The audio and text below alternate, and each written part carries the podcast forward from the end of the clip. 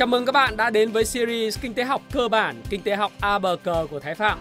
Đây là nơi cung cấp những kiến thức kinh tế cơ bản nhất để trang bị cho các bạn kiến thức để học tập, kinh doanh, đầu tư hay đơn giản là hiểu những gì đang diễn ra xung quanh thực tế cuộc sống của bạn. Lạm phát là gì nhỉ? Và lạm phát liệu có tốt cho nền kinh tế? Ngày hôm nay thì chúng ta sẽ cùng nhau tìm hiểu về vấn đề này. Hẳn các bạn đã từng đọc qua bài báo trên VnExpress đó là 12 sổ tiết kiệm trị giá một căn nhà sau 20 năm gửi tiết kiệm chỉ còn giá trị 3 bát phở. Tại sao lại như vậy nhỉ? Lỗi nằm ở nền kinh tế hay do ngân hàng hay do chính người gửi tiết kiệm? Để giải quyết câu hỏi này, đầu tiên chúng ta hãy tìm hiểu khái niệm về lạm phát. Lạm phát có nghĩa là gì? Lạm phát có nghĩa là mức tăng giá chung của hàng hóa và dịch vụ qua thời gian. Nói một cách dễ hiểu khác, đó chính là sự mất giá của đồng tiền. Vậy lạm phát được tính như thế nào? Chỉ số lạm phát được tính bởi chỉ số giá CPI hay là CPI, tiếng Anh là Consumer Price Index. Để tính CPI, người ta lập ra một rổ hàng hóa bao gồm những mặt hàng được tiêu dùng nhiều nhất. Sau đó tính tổng giá của rổ hàng hóa này so với năm trước là sẽ ra được mức chênh lệch mức tăng và mức chênh lệch mức tăng này được gọi là lạm phát. Để tôi lấy ví dụ cho bạn dễ hình dung, giả sử nước A gồm một rổ hàng hóa cố định bao gồm gạo, xe và yến mạch. Tổng giá của năm thứ nhất của rổ hàng hóa đó là 100 đô la. Sang năm thứ hai, rổ hàng hóa này đã tăng lên là 102 đô la và ta lấy 102 trừ đi 100 là ra chênh lệch 2 đô, lấy 2 đô chia cho 100 đô la và ta thấy tỷ lệ là 2%. Như vậy, có thể nói là CPI đã tăng lên 2% hay chỉ số lạm phát là 2%.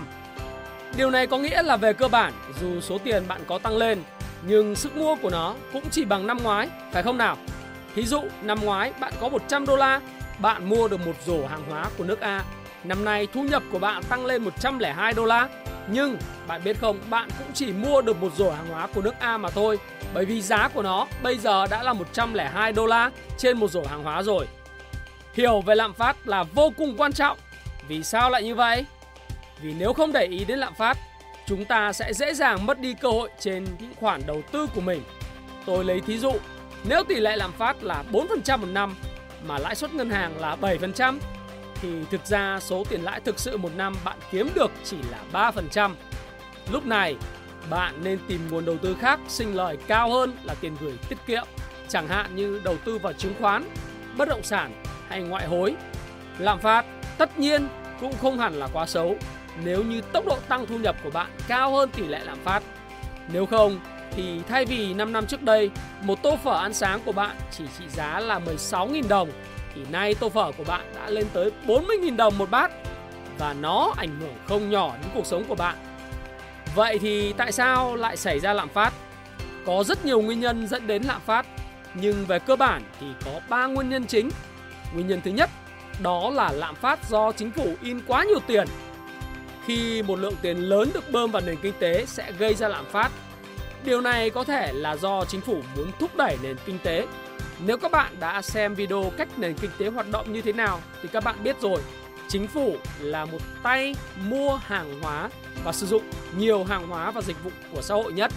Và khi muốn kích thích nền kinh tế thì họ sẽ bơm tiền hay bơm tín dụng vào nền kinh tế. Một thí dụ điển hình vào năm 2007 khi chính phủ muốn bơm một khối lượng tiền lớn vào nền kinh tế để ổn định tỷ giá hay hỗ trợ xuất khẩu và thúc đẩy tăng trưởng nền kinh tế thì đã gây ra mức lạm phát lên tới 12%. Nguyên nhân thứ hai đó chính là lạm phát do cầu kéo. Lạm phát do cầu kéo là khi cầu tăng quá cao trong khi nguồn cung không đủ để đáp ứng lượng cầu đó, khiến giá cả cũng tăng theo. Lý do có thể là do một làn sóng mua sắm mới trong tiêu dùng hoặc sự lạc quan của các nhà đầu tư đã đẩy mức giá tăng lên và khi cầu cao hơn so với lại cung thì giá cả các bạn đã xem hoạt động với cung cầu rồi, giá chắc chắn tăng và khi giá của năm nay tăng hơn so với năm trước, chúng ta có một thứ đó chính là lạm phát. Nguyên nhân thứ ba của lạm phát đó chính là lạm phát do chi phí đẩy. Lạm phát do chi phí đẩy là do chi phí nguyên vật liệu tăng cao dẫn đến giá cả của hàng hóa tăng. Vì vậy, nếu có một quốc gia phụ thuộc phần lớn vào nguyên liệu nhập khẩu thì nếu chi phí nguyên vật liệu gia tăng sẽ dẫn đến giá cả tăng. Tại sao lại như vậy? Là bởi vì khi giá cả của nguyên vật liệu đầu vào tăng thì người bán phải gia tăng giá bán của hàng hóa để bù đắp lợi nhuận mà họ mất đi từ việc gia tăng giá cả đầu vào dẫn đến giá cả của năm nay sẽ cao hơn so với giá cả của năm trước và như vậy chúng ta có lạm phát. Vậy thì để tránh tác động của lạm phát và giữ được giá trị của đồng tiền, tôi có một vài gợi ý như sau.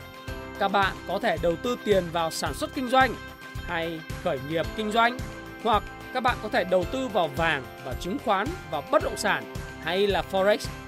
Ở mỗi kênh khác nhau thì sẽ có mức lợi nhuận và rủi ro khác nhau và các bạn nên tìm hiểu kỹ trước khi tham gia vào bất cứ thị trường nào. Có một câu nói nổi tiếng đó là thao trường đổ mồ hôi, chiến trường bớt đổ máu.